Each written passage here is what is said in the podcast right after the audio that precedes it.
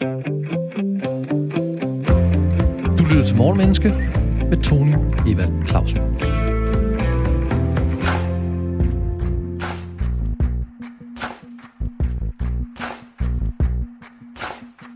Intet tidspunkt er bedre end nu.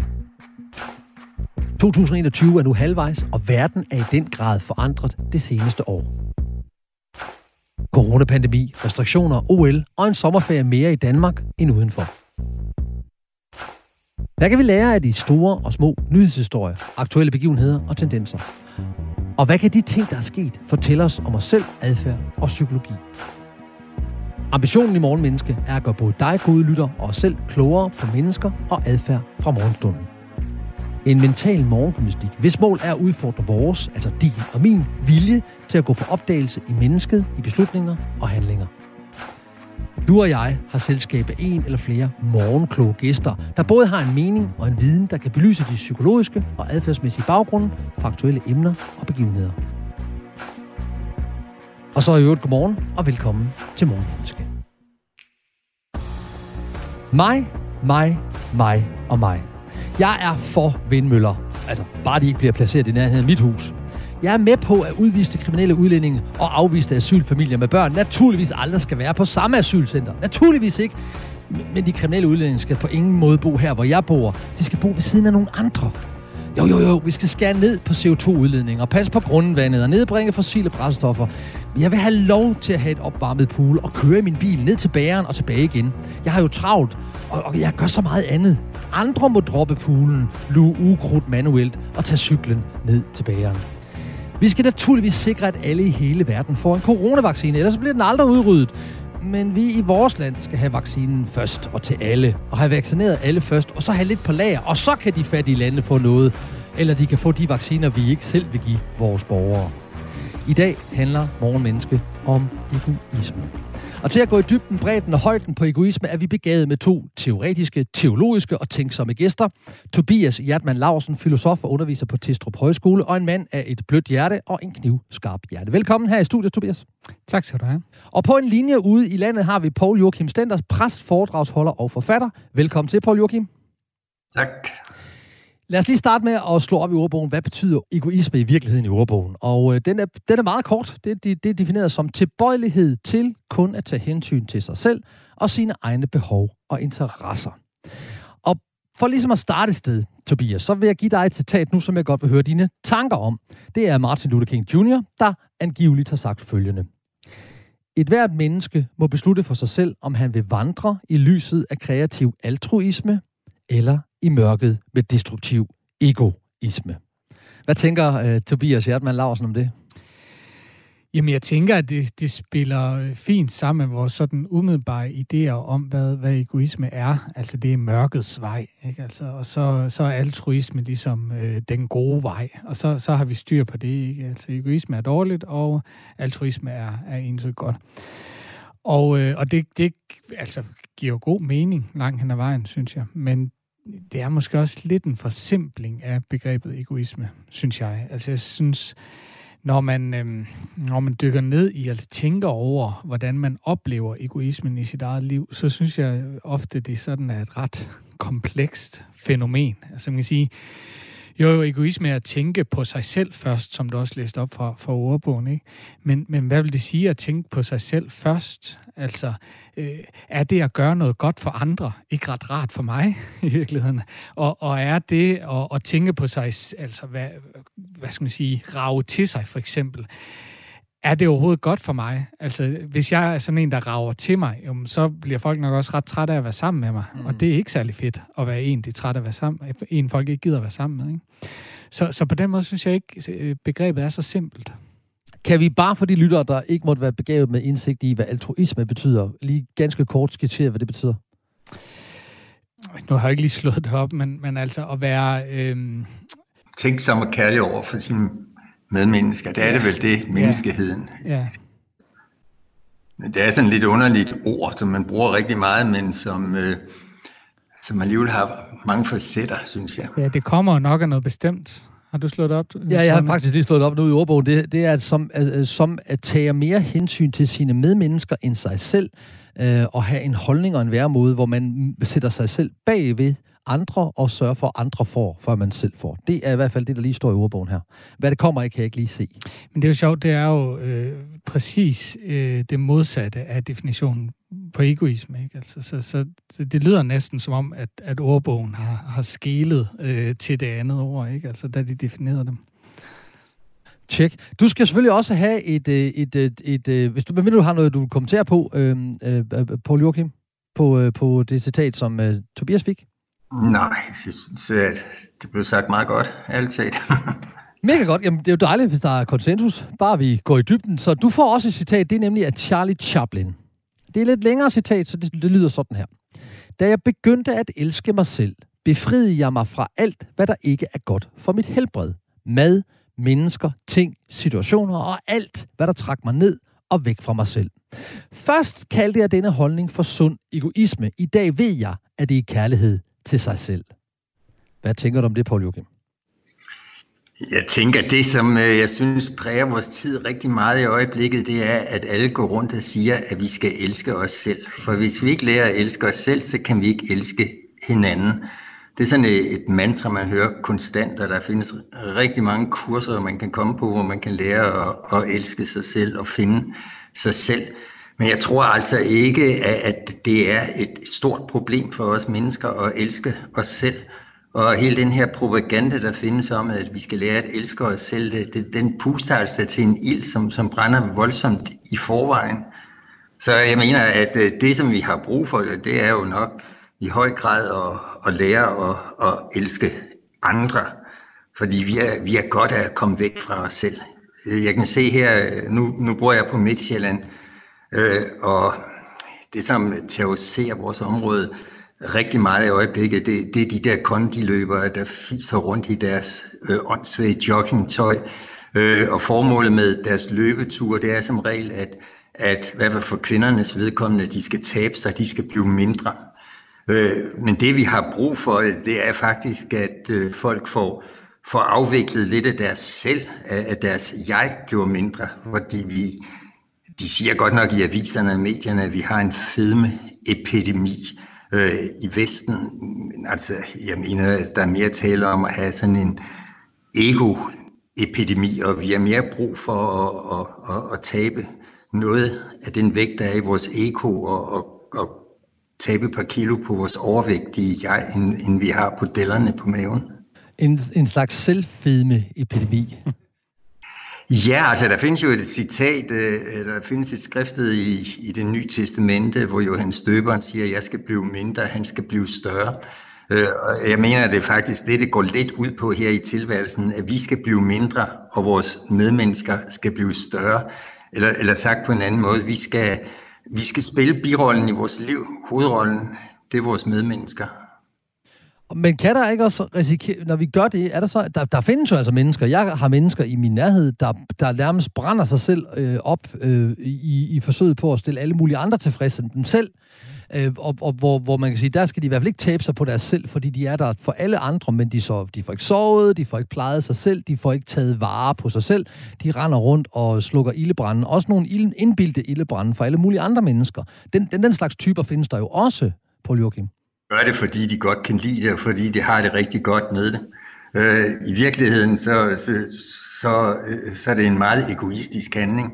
Jeg læste øh, en gang på Flappen en gajolpakke, øh, hvor der stod følgende, der stod, at øh, selv ved det mest øh, uselviske motiv ligger der en egoistisk handling og, og tanke. Altså selv når vi gør noget stort for vores børn, noget stort for menneskeheden, øh, så er det meget ofte fordi vi gør noget for os selv. Altså, der var en, en præst til en reception, jeg var til, der trådte af efter øh, jeg havde været præst i Folkekirken i 45 år. Han sagde, at når han tænkte tilbage på sit liv, så kunne han ikke komme i tanke om en eneste ting, som han ikke havde gjort, øh, ud fra en egoistisk synsvinkel, ud fra noget, der vil gavne ham selv.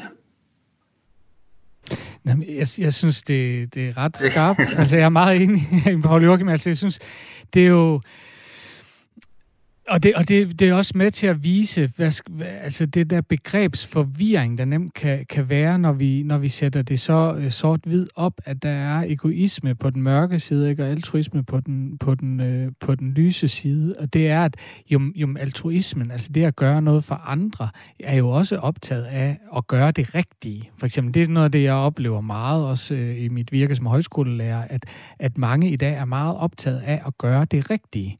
Og det er jo igen, hvad, og så være en god person og sådan ting. Og det er jo igen en, en optagethed af, hvem er jeg? Altså, øh, så, så, så det tror jeg, jeg tror, det er ikke begreber, der er så nemme at, at sætte i bås, øh, som egoisme. Og det har vi så lidt, øh, lidt øh, under 40 minutter til at, at gøre hinanden klogere på, fordi jeg er allerede en lille smule forvirret. Fordi her er mit problem, hvis, hvis at øh, Paul Joachim har ret, og det lyder jo rigtigt, altså når jeg gør noget godt for dig, Tobias, og det har jeg gjort, masser af gode ting for dig. Var det så i virkeligheden... Og tusind tak for det. Ja, velbekomme, ven. Men, men han, vel, Paul Joachim har en pointe, ikke? Fordi at, at det gør jeg jo også, fordi jeg godt kan lide at gøre noget godt for dig. Så er der noget, der... Et, jeg, jeg, spørger, jeg spørger egentlig dig, Paul Joachim, er der noget, der ikke er egoisme? Jeg ved det ikke. Øh, jeg ved det ikke. Altså, for nylig underviste jeg på et kursus for praktiserende læger nede i Sydgrækenland, og der, der var et af emnerne passion, og de skulle fortælle om, hvilken passioner de havde i deres tilværelse, og, og der var nogen, der var glade for at, at, at cykle, og andre var meget optaget af fotografere, og alt det brugte, misbrugte de så at sige ordet passion. Øh, men når jeg skulle overveje, hvad der var den største passion i mit liv, så fandt jeg frem til, at det faktisk var mig selv, den største passion, det var mig. Hvad vil jeg ikke gøre for mig selv? Hvad vil jeg ikke gøre for at overleve? Hvad vil jeg ikke gøre for at øh, få noget ud af, af, af tilværelsen? Så jeg synes altså, at vi trænger til en tid, hvor, hvor vi måske kan få lægt vores passioner hen på, på, på et andet område, sådan at man kan sige, at jeg, jeg, jeg brænder for at dø for noget i stedet for andet noget. Altså jeg vil gerne dø for den kristne tro, altså hellere end at konvertere til islam, så vil jeg dø, eller jeg vil hellere dø for, for demokratiet, øh, hvis jeg kan gavne det ved min død, sådan at mine børn kan få ytringsfrihed osv. Øh, der er måske sådan nogle områder der, og det har jeg jo oplevet under, eller det har jeg jo læst om under frihedskæmperne under 2. verdenskrig. Men man kan jo heller ikke underkende, at de her frihedskæmper under 2. verdenskrig, der offrede deres liv, måske i virkeligheden også gjorde det rent og skær egoistiske grunde. Øh, men det gavnede bare almenvældet. Du skal ikke græde, mor, for jeg ved, hvad jeg gjorde. Og jeg gjorde det for mit land, tror jeg, der stod nogenlunde sådan i et af afskedsbrevene for en af de her henrettede øh, øh frihedskæmpere. Der, det er i hvert fald noget, jeg, jeg lige sådan genkalder mig, jeg har læst. Så, så hvor er vi henne, Tobias? Alt er egoisme? Ja, både og, tror jeg. Altså, jeg tror ikke, at vi kan genkende egoismen på selve handlingen. Altså, ah. det, det at dø for noget kan både være at have noget, der, der er større end os selv, men vi kan i høj grad også gøre det for at fastholde et bestemt billede af, hvem vi var, for eksempel. Ikke? Så altså, jeg tror ikke, det er indholdet i handlingen, det, det kommer an på. Altså, når, når jeg tænker egoisme i dag, og så, så, altså, jeg kommer meget til at tænke på, at vi er rigtig gode til at spørge, altså, altså for eksempel når vi snakker en passion, så hvad giver det mig? At have det her, øh, at gøre det her? Hvad, hvad, hvad kan det gøre? Hvad, hvad, hvad får jeg et bedre liv ud af? Den her sådan, øhm, jamen sådan i, i bund og grund en nyttetænkning, tror jeg gennemsyrer vores samfund på mange måder. Altså sådan et, jeg gør det her for at. Øh, og, og den nyttetænkning, tror jeg på en eller anden måde, er, er bundet op i ideen om, at vi kan styre øh, årsagerne til vores handlinger og årsagerne til vores virkning. Øh, mere end at, altså jeg vil tænke, en, en, en ego, ego, ego, ikke egoistisk måde at være på, vil være en, der kan slippe på, hvorfor vi gjorde ting. Du lytter til Morgenmenneske på Radio 4, programmet, hvor vi dykker ned i menneskelig adfærd og psykologi med et afsæt i et aktuelt emne og ser på, hvad du og vi kan lære det som mennesker. Og i dag taler vi om egoisme, og til at gøre os klogere på det, har jeg to delagtiggørende, dirigerende og doserende gæster med. Paul Joachim Stenter, præst, foredragsholder og forfatter, og jo, øh, Tobias Hjertmann Larsen, filosof og underviser det er jo meget interessant, vi kommer så dybt allerede så tidligt her øh, i, i noget sådan helt eksistentielt, hvor at skal jeg dø af noget, eller skal jeg dø, øh, skal jeg dø for noget, øh, om det er de enkelte handlinger, der gør noget. Og derfor kunne jeg godt, Paul, Paul Joachim, tænke mig at, at, at lige høre bare dit take på et, det er i virkeligheden et lukket spørgsmål, men, men jeg kunne godt tænke mig, om du gjorde det til mere end bare ja eller nej. I indledningen i dagens program, der nævner jeg for eksempel, øh, du ved, for vindmøller, men imod dem som nabo, øh, for adskillelse af kriminelle fra børnefamilier, men imod dem som naboer, øh, for at passe på miljøet, men det er ubelejligt at gøre noget ukomfortabelt i mit liv. Var jeg retfærdig, når jeg tænker, at det er sådan en ret tydelig måde at vise, hvad egoisme er på? Ja, jeg synes, du rammer meget plet øh, i det, fordi man oplever, jeg oplever det jo inden for mit, mit eget fag, øh, teologien, at øh, folk er, er principielt meget villige til, vi præster og menighederne rundt omkring i landet, vi er villige til at elske fuldstændig vildt, bare folk er langt nok væk. Uh, altså øh, uh, fjernelskning er utrolig nemt, og det er så nemt at elske menneskeheden. Og, uh, men når man så skal elske den, der sidder ved siden af en på kirkebænken, eller den person, man står bagved i køen, så begynder uh, kærligheden virkelig at, at, at falme lidt. Jeg oplevede det en gang til en baptistgudstjeneste i USA, øh, hvor at øh, vi lige pludselig under gudstjenesten skulle, skulle vaske hinandens tæer. Det var ret klamt, jeg skulle vaske ham der sidemandens øh, gule, ophævede negle, og bagefter skulle han så vaske mine tæer. Det var simpelthen modbydeligt, og da vi så var færdige med det, så, så ham der baptistpakken, han råbte, ja, i kan godt finde ud af at elske, når det drejer sig om menneskeheden og folk, der er tusindvis af kilometer væk, men I er ved at brække jer bare, I skal røre jeres nabos eller jeres sidemands fod.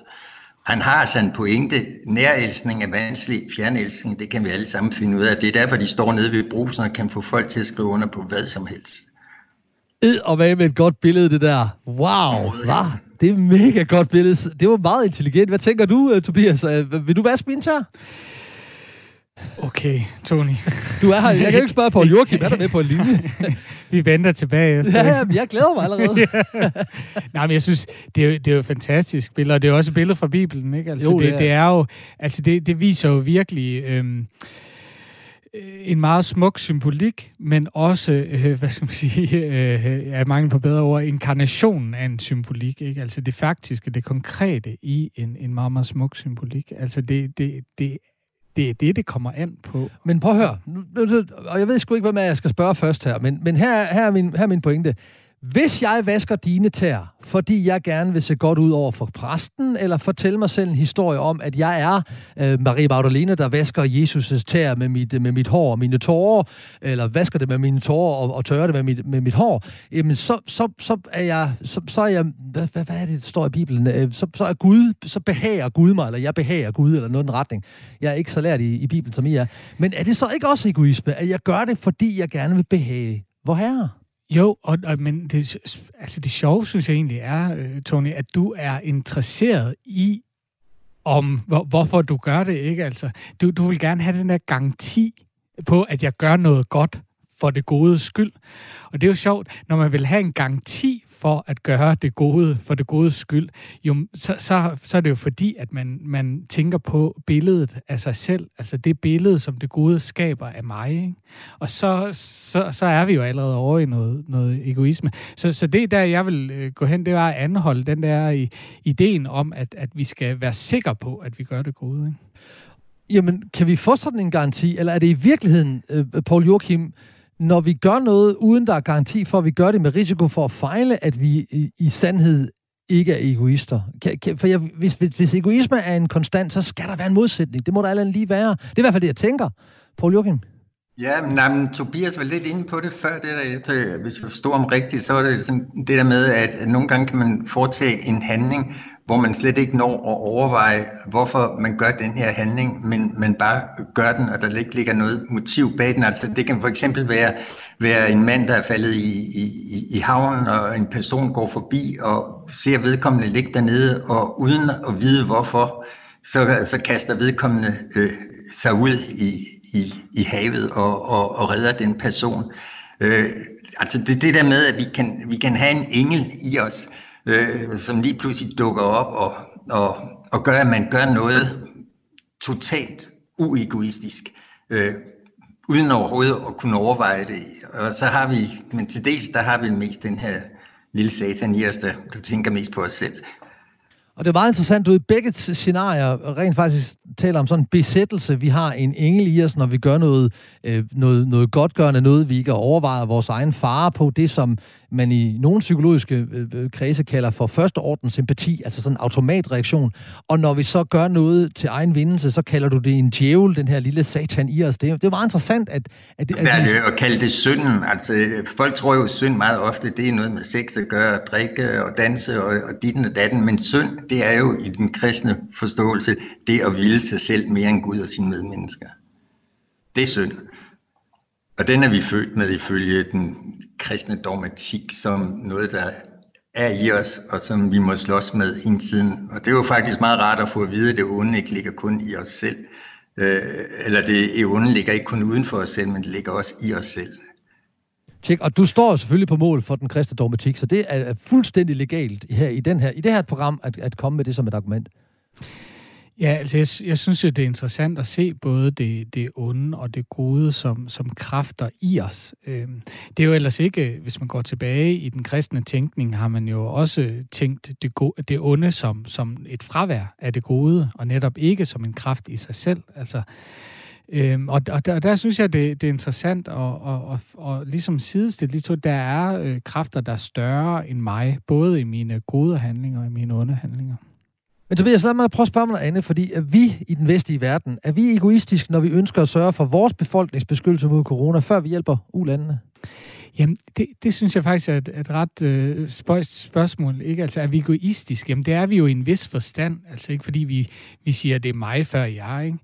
Men, men spørgsmålet er, om det gavner os. Og jeg synes, det her corona-eksempel er jo er et meget øh, fint eksempel, fordi et af de argumenter, som, som jeg synes vægter ret højt, er det her med, at jo, hvad nu hvis der sker en mutation de steder, der ikke endnu er blevet vaccineret? Altså, vi lever i en globaliseret verden. Vi kan ikke på den måde øh, lukke grænserne fuldstændig. Øh, det har man jo allerede set med de mutationer, der har været. Ikke? Altså, så spørgsmålet er, om det overhovedet gavner os at sige mig først og jer senere. Ikke? Og det er jo det, der gjorde det. Altså, i forbered... ja, på den, undskyld, jeg afbryder, men, Nej, men på den anden side, så tænker jeg lidt på det der med, at man får at vide, når man sidder i et fly, at når de der iltmaster falder ned, hvis uh, trykket i kabinen uh, lige pludselig bliver for lavt eller for højt, Øh, så skal man altid sørge for at, at, at sætte den på sig selv, før man sætter den på sit barn, øh, fordi så er man nemlig i stand til, når man selv får ilt, at kunne hjælpe barnet.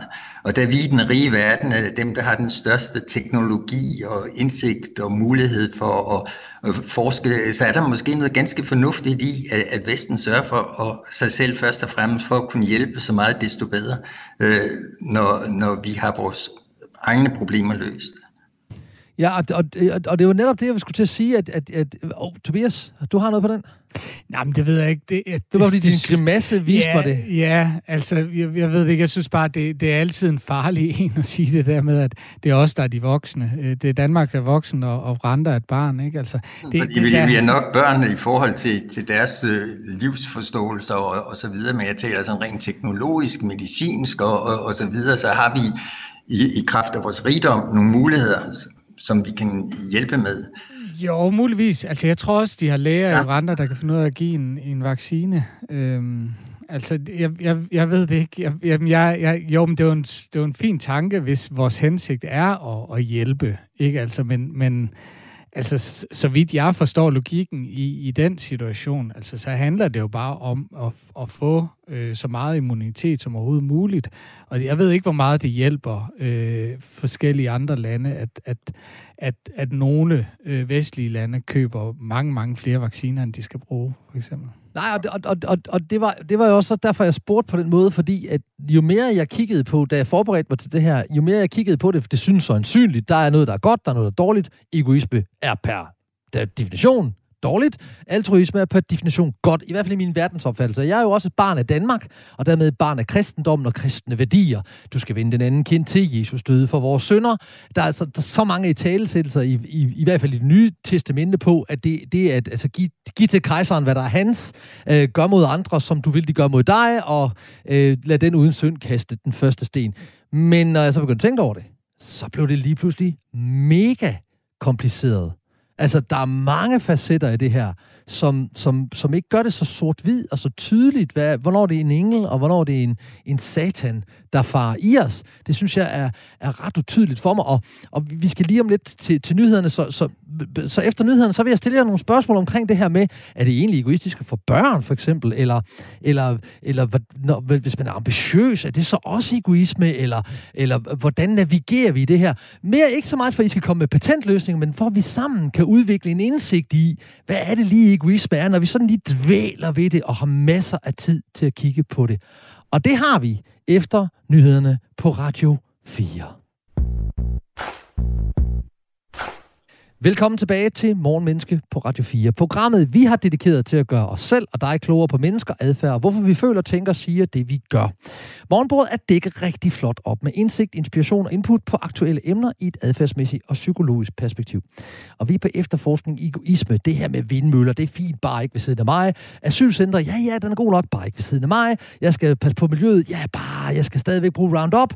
Øhm, og vi skal selvfølgelig være, hjælpe verden til at undgå det her coronakrise, men jeg køber lige et par millioner flere øh, vacciner, end jeg grundlæggende har brug for som nation, fordi at, at det er vigtigere. Så vi kigger lidt på, hvad er egoisme? Og før nyheden, der var vi helt i dybden med noget af det her, og det bliver vi simpelthen ved med. Og det gør vi sammen med to begavede, berigende og blændende gæster, det kan jeg sige uden at lyve, nemlig Paul Joachim Stenter, præst, foredragsholder og forfatter, og Tobias Hjertmann Larsen, filosof, underviser på Testrup Højskole, og en mand af et blødt hjerte og en knivskarp hjerne. Det er i hvert fald sådan, jeg ser ham. Så Tobias, lad mig starte på dig det virker jo sådan lige åbenlyst, hvad er egoisme er. Men når jeg tænker over, så bliver det mere mudret. Er det egoisme for børn? Det, altså det, det mener jeg i høj grad sagtens, at man kan sige, det er. Øh, det er svært at sige, at det ikke er egoistisk. Altså, spørgsmålet er, hvor mange der vil få børn, hvis de virkelig vidste, hvordan det var. Ikke? Jamen, der er jo så nogen, der får mere end et barn, Tobias. ja, jeg har to. det er nemlig. Nej, men altså, det, det, er jo, det er jo både og, vil jeg sige. Det er både egoistisk, og det er ikke egoistisk. Inden jeg fik børn, der var der jo nogle idéer om, at jeg godt kunne tænke mig et liv med børn. Altså, jeg kunne godt tænke mig også at, at kunne give noget videre i livet. Ikke? Altså, at, at alting ikke døde med mig, øh, men, men at jeg, jeg kunne give, give noget videre. Øh, og på den måde er det jo altså, at, at, synes jeg, paradoxalt at sige, at det ikke er noget egoistisk i det. Hvad, hvad siger du, Paul Joachim?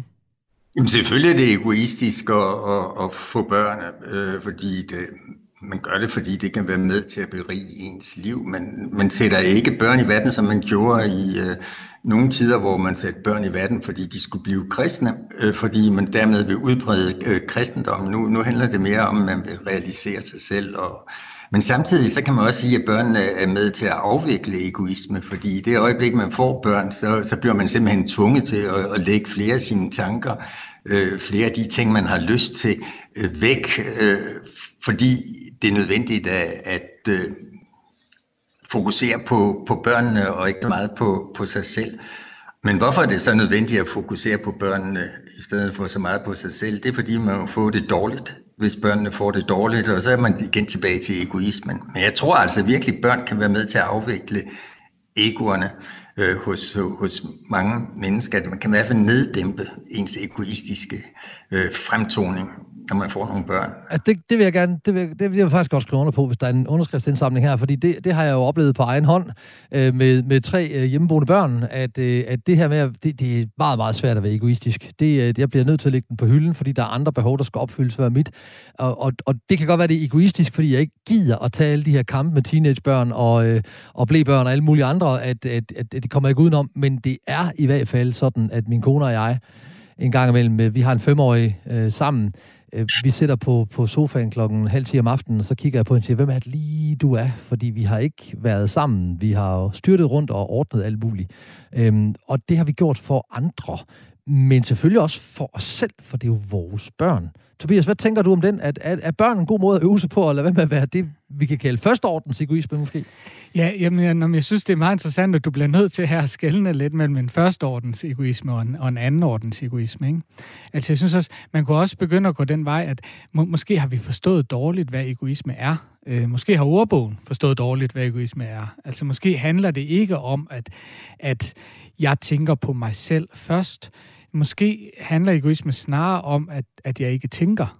Øh, altså, at jeg ikke har tænkt mig ordentligt om, om, hvad der vil være bedst for mig selv. at jeg bare øh, handler øh, ud fra en eller anden form for umiddelbart instinkt om at rave til sig, om man vil. Ikke? Men, men Paul Jørgen, har vel en pointe, ham Tobias, ikke? Fordi hvis vi nu forestillede sig, at vi kiggede på den absolute sandhed, den absolute sandhed, så vidt vi ved, det er, at vi er på en klode, og dermed er vi alle sammen afhængige af hinanden. Og det, der sker et sted i verden, har en reminiscens og en påvirkning på et andet sted i verden, som måske er alternativet til, til de her ordner, som jeg lige har opfundet os i første og anden ordens øh, egoisme. Det er mere, fordi jeg har svært ved at navigere i det. Men måske er ægte altruisme at erkende, at vi alle er brødre og søstre under solen. Eller hvad tænker du på, Lykke? Jo, det ville være rigtig fint, hvis vi kunne nå frem til den øh, erkendelse, men, øh, og det kunne man nok senere øh, i, i tidligere generationer bedre, end vi kan i dag, fordi der så man mange ting som en pligt. Altså der spurgte man ikke sig selv om, hvorfor jeg skulle gøre noget for mit medmenneske, eller hvad, hvad, er, der, hvad er der i det for mig? Der var, der var det mere sådan en pligt, fordi det sagde religionen, eller det sagde etikken, at det skulle man gøre, og man skulle ikke spekulere så meget over det. Det var simpelthen ens pligt som, som menneske. Men i dag der er vi kommet i den her situation, mærkeligt nok efterhånden som samfundet, synes jeg, bliver mere og mere egoistisk, at vi simpelthen hælder benzin på, på egoismen, ved vi hele tiden skal lave det der med, vi skal udvikle os selv. Prøv at google, hvor mange gange ordet udvikle øh, står øh, på, på internettet. Det er flere hundrede tusind. Men afvikling øh, af ens selv, af ens ego, det er, er, er slet ikke øh, så vigtigt. Og hele tiden hører man folk sige, jeg vil gerne gøre en forskel. Øh, men når de siger, jeg vil gøre en forskel, så er det at gøre en forskel jo altid på bekostning af nogle andre, øh, man vil gøre den her øh, forskel. Så jeg mener altså, at vi er inde i en tid, hvor Ja, blandt andet også ved det der med, at vi skal finde os selv. At det er meget vigtigt, at du finder dig selv. Det er et ret ubehageligt møde at finde sig selv. Jeg vil nøde møde mig selv, fordi det er ret egoistisk stodder derinde. Så vil jeg hellere finde nogle gode venner, øh, som jeg kan få noget inspiration fra. Så jeg mener altså, i den her egoistiske tid, for at sige det helt kort, der hælder vi endnu mere egoisme øh, ned i os igennem al den her selvkærlighed og find dig selv og udvikle dig selv osv. osv.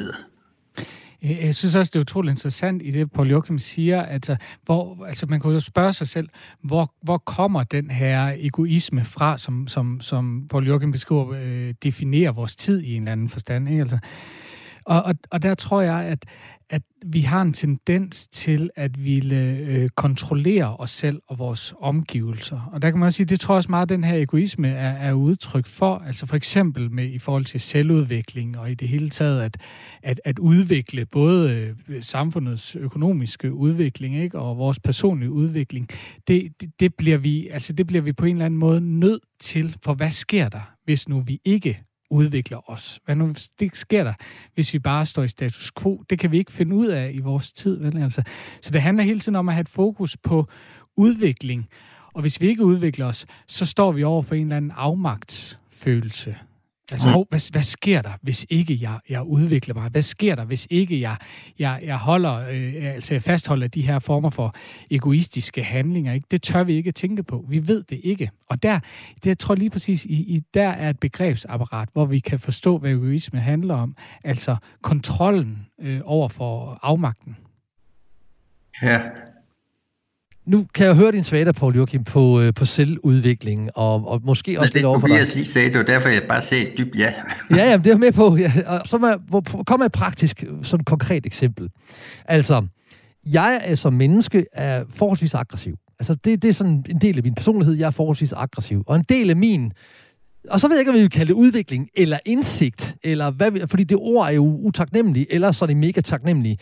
Men en af de ting, jeg ligesom har op, opdaget ved mig selv, det er, at hvis jeg på forhånd ved, at der er noget, der vil irritere mig, så kan jeg lave mentale ting, der gør, at jeg ikke får et udfald, der er mere aggressivt, end hvad der er godt, hverken for mig eller for dem, jeg er aggressiv overfor. Det er meget åbent hjertet, det jeg siger her. Og jeg ville jo have sagt, at jeg har, jeg, har, jeg har ikke fornægtet min højre hånd eller mit venstre øje og kastet det bort, men jeg har accepteret min højre hånd eller venstre hånd. Nu må I jo rette mig i mit citat, men der var noget med en hånd, der blev hugget af, og et øje, der blev kastet bort i Bibelen. Og pointen her var, at jeg har accepteret, at det er en del af mig, og jeg ville, have, jeg ville inden den samtale have sagt, det er i virkeligheden uegoistisk af mig, fordi jeg har en lyst, en umiddelbar fornemmelse, en impuls på at sige, nu skal du holde op og råbe og skrige, og måske også sådan tage, tage fysisk ved folk, men jeg har udviklet mig til, at jeg nu håndterer følelsen, den kommer nemlig stadigvæk, men jeg håndterer den på en for både mig på lang sigt og for andre mennesker mere konstruktiv måde. Og der er jeg blevet, og undskyld Paul Joachim, og du må gerne komme igen på den her, men jeg oplever, at jeg er blevet mere ven med mig selv og min aggression. Jamen altså, du er måske på vej til at blive historiker, øh, og det var måske flere af os, der skulle blive. Altså det der med, at, øh, at øh, vi, vi øver os på, vi ser det som en nødvendighed, at vi kan lægge beslag på vores vrede, på vores følelser, øh, og give os selv lov til at have dårlig øh, sam, samvittighed for hvis vi kan det, så er vi jo med til at gøre livet meget mere øh, behageligt for vores medmennesker. Det udrydder ikke den egoistiske stodder ind i os selv, men det gør livet mere behageligt for vores medmennesker. Men i øjeblikket, der pustes der jo til det modsatte, nemlig at hvis du er vred, så skal du give udtryk for det med det samme. Der bliver sagt til os, at vi skal tale ud med hinanden i ægteskabet. Det der, det, der holder et ægteskab sammen, det er da ikke, hvad man siger til hinanden, det er, hvad man holder sin kæft med. Øh, og samtidig bliver det også det der med, at vi skal give slip på vores følelser. Meget ofte får vi meget mere øh, ud af, i hvert fald vores medmennesker får meget mere ud af, at vi behersker vores følelser. Hvis jeg forstod det rigtigt, det du sagde. Ja, der så vil jeg gerne korrekt en lille smule, fordi jeg, jeg føler mig en lille smule misforstået. Jeg giver stadigvæk udtryk for min vrede, men jeg gør det ikke længere ved at råbe, skrige, hammer i bordet og kaste ting efter folk. Det er det, jeg har ophørt med. Jeg gør det heller ikke længere ved at rejse mig op og ruste dem hårdt og sige, de er forbandede og alle mulige andre ting. Jeg gør det nu ved at sige, nu bliver jeg meget vred, og jeg ved ikke lige, hvad jeg skal gå ved med vrede her, og så, så, så er jeg i følelse, jeg fornægter ikke min følelse, fordi det, vi ved i psykologien, som jeg jo abonnerer på ret meget, at undertrykte følelser, typisk i hvert fald stærke undertrykte følelser, fører til nedtrykthed og depression. Mm. Så, så derfor lever jeg min følelse ud. Det er der, hvor jeg mener, min udvikling har været. Det var for at tale ind med, at jeg er blevet ven med min vrede i virkeligheden. Jeg fornægter ikke vreden. Det er min højre hånd, jeg accepterer den. Øh, men jeg, jeg bruger den på en anden måde, end den her umiddelbare, intuitive, spontane måde, jeg har brugt på. Altså, ligesom et barn, der lærer lige at vente på isen, kan man sige. Og de skal nok få isen, men først skal vi lige spise sovs og kartofler. Tobias? Jamen, jeg synes, det, det er meget interessant, altså, for det er klart, når vi oplever et eller andet ved os selv, som vi er nødt til at gøre noget ved, altså så, så tror jeg, at, at du har fat i øh, en, en, den måde, vi på en eller anden måde alle sammen, den vej, vi på en eller anden måde alle sammen kan gå, ikke? Altså, det er håndtering det er øh, accept. Og sjovt nok, den accept, hvor vi er ven med, den accept, hvor vi kommer overens med det, der er svært. Det er ikke den accept, hvor vi accepterer, det er svært. Vi, vi kommer overens med det, ikke? Altså, fordi vi håndterer det, vi kontrollerer det. Og det vil sige, måske er der også en anden vej. Måske er der også nogle ord, der ikke bliver brugt så meget i dag. Øh, lytten, kunne man sige, ikke? Altså, øh, og, altså, eller, eller bøn, eller hvad, hvad ved jeg? Altså, det der med at, at acceptere, at jeg ikke kan håndtere det. Acceptere mm. konflikten, så at sige, ikke? Altså i livet. Det, det tror jeg vil være en, en anden vej at gå øh, i forhold til de her spørgsmål. Det, det, det vil være for mig en, en ego, ego, ikke egoistisk vej øh, at gå. Paul Joachim, hvad tænker du? Øh, jeg er enig i det der med at kunne acceptere, at vi ikke kan kontrollere livet, og, og, og kunne acceptere, at, at den magt, vi har, den er faktisk en magt, vi har i, i, i afmagt.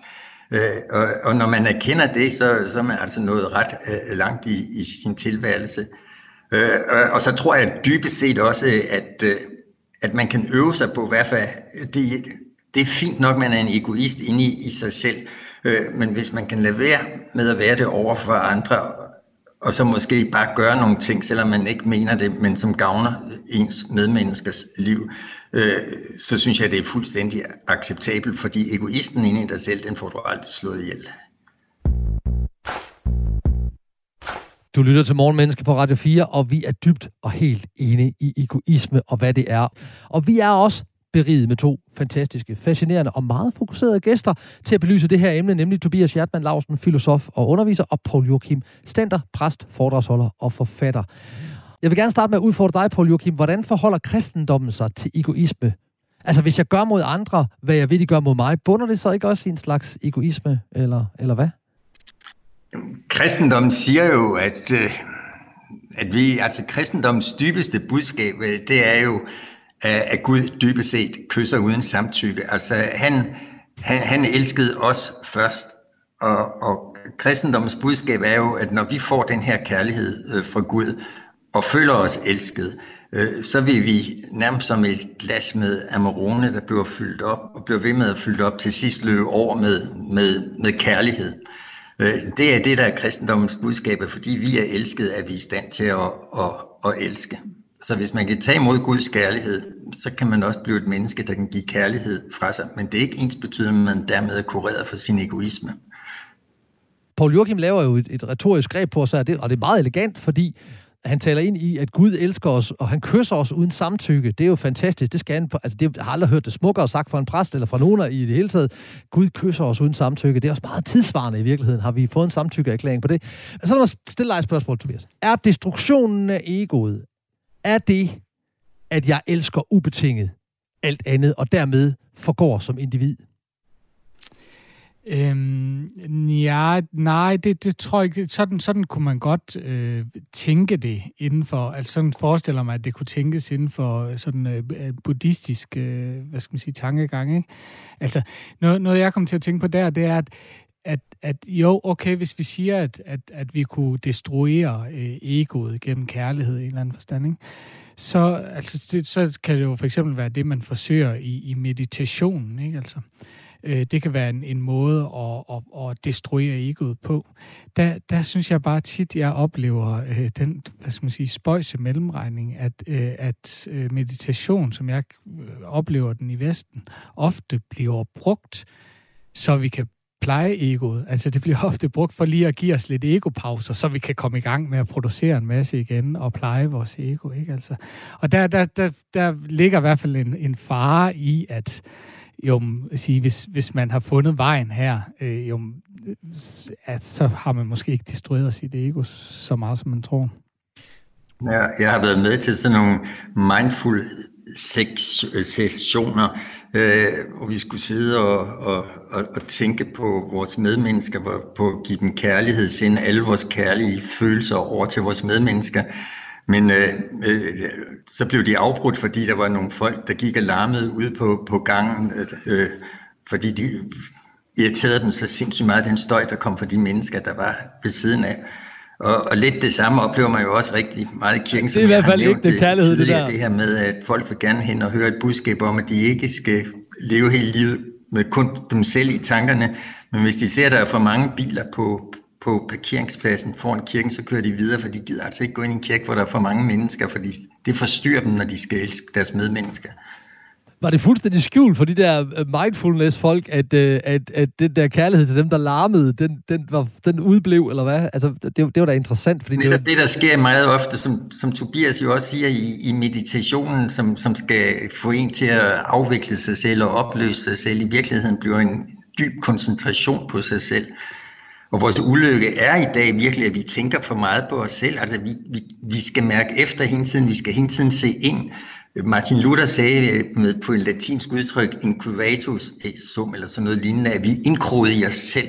Altså vi er som en hyrdestok, der hele tiden vender hovedet ind imod os selv.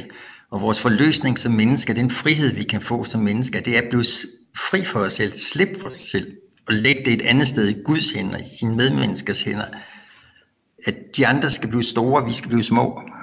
Det, det synes jeg, det, det kan jeg nemt skrive under på. Øh, men jeg synes også i forhold til det her spørgsmål, du stillede først, øh, Tony, i forhold til hvad, hvad med den her med, at når, hvad, hvad ville, øh, hvad, hvordan vil jeg, at andre skal behandle mig, og sådan bør jeg også selv behandle. Jeg, jeg tror alligevel, der, altså, at der er en form for, for vej der. Jeg synes i hvert fald, det interessante ved, ved udtrykket, det er, at det sætter gang i fantasien det sætter gang i den fantasi, der bliver nødt til at tænke ud over sig selv. Ikke? Altså, man er nødt til at tænke, Nå, men hvordan ville den anden egentlig have, at jeg gerne var over for den? Ikke? Altså, og på den måde er man nødt til at tænke ud af sit eget øh, perspektiv. For det, for det er i virkeligheden sådan, jeg vil tænke egoisme. Det er ikke så meget at gøre det, der er godt for en selv. Det er at forblive inden for sit eget perspektiv ikke at kunne se på andre måder end den ene måde, man nogle gange har set på, og ikke se, at man er begrænset i det perspektiv, man har. Så derfor tror jeg, at den her øh, gyldne regel kan være med til at sætte vores fantasi i gang og, og, og, og, og forestille os ting, der er øh, anderledes end det perspektiv, vi nu engang lige har. Hvad ja. var det nu? Var det Immanuel Kant, han siger noget med det kategoriske imperativ, ja. at hvad du foretager dig, øh, det skal kunne øh, ophøjes til en regel, der er, er, er almen gældende for hele menneskeheden. Altså hvis du gør noget bestemt, så skal det være noget, som, som kan blive til en lov for hele menneskeheden. Forstår I, hvad jeg mener? At hvis, ja, jeg forstår at godt, ens handlinger skal være af sådan en karakter, at de simpelthen kan bruges og nu, nu kan Kant være en lille smule altså sådan utilgængelig for almindelige mennesker. Man skal, man skal i hvert fald vende sig til ham, men imperativ i hans betydning er en leveregel nærmest på kanten af en pligt. Og det han så siger, det er, at du skal, du skal gøre det som en pligt, eller som en leveregel, at du gør det gode for Vi skal mere tilbage til pligten igen. Altså når jeg bliver folk over min kirke, så spørger jeg, brudparet, vil du have vedkommende som hos det står? Vil du elske jer indtil døden, jeg skiller Jeg spørger ikke, om de gider orker har lyst til at bryde sig om det.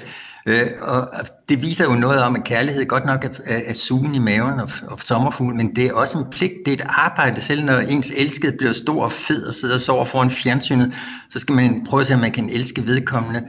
Og også få det der pligtelement ind i, i kærligheden til ens medmennesker. Det er ikke et spørgsmål, om man synes, de er sympatiske. Det er bare din pligt at kunne lide dem. Jeg, jeg, synes, altså, jeg synes, pligten er utrolig interessant, og den er også svær at snakke om i dag, øh, mm. og det er måske derfor, vi har brug for den. Men, men, men den er også svær på den måde, at jo, en ting er at sige, at jeg har en pligt til at gøre et eller andet, men spørgsmålet er, hvad det så er, jeg har pligt til.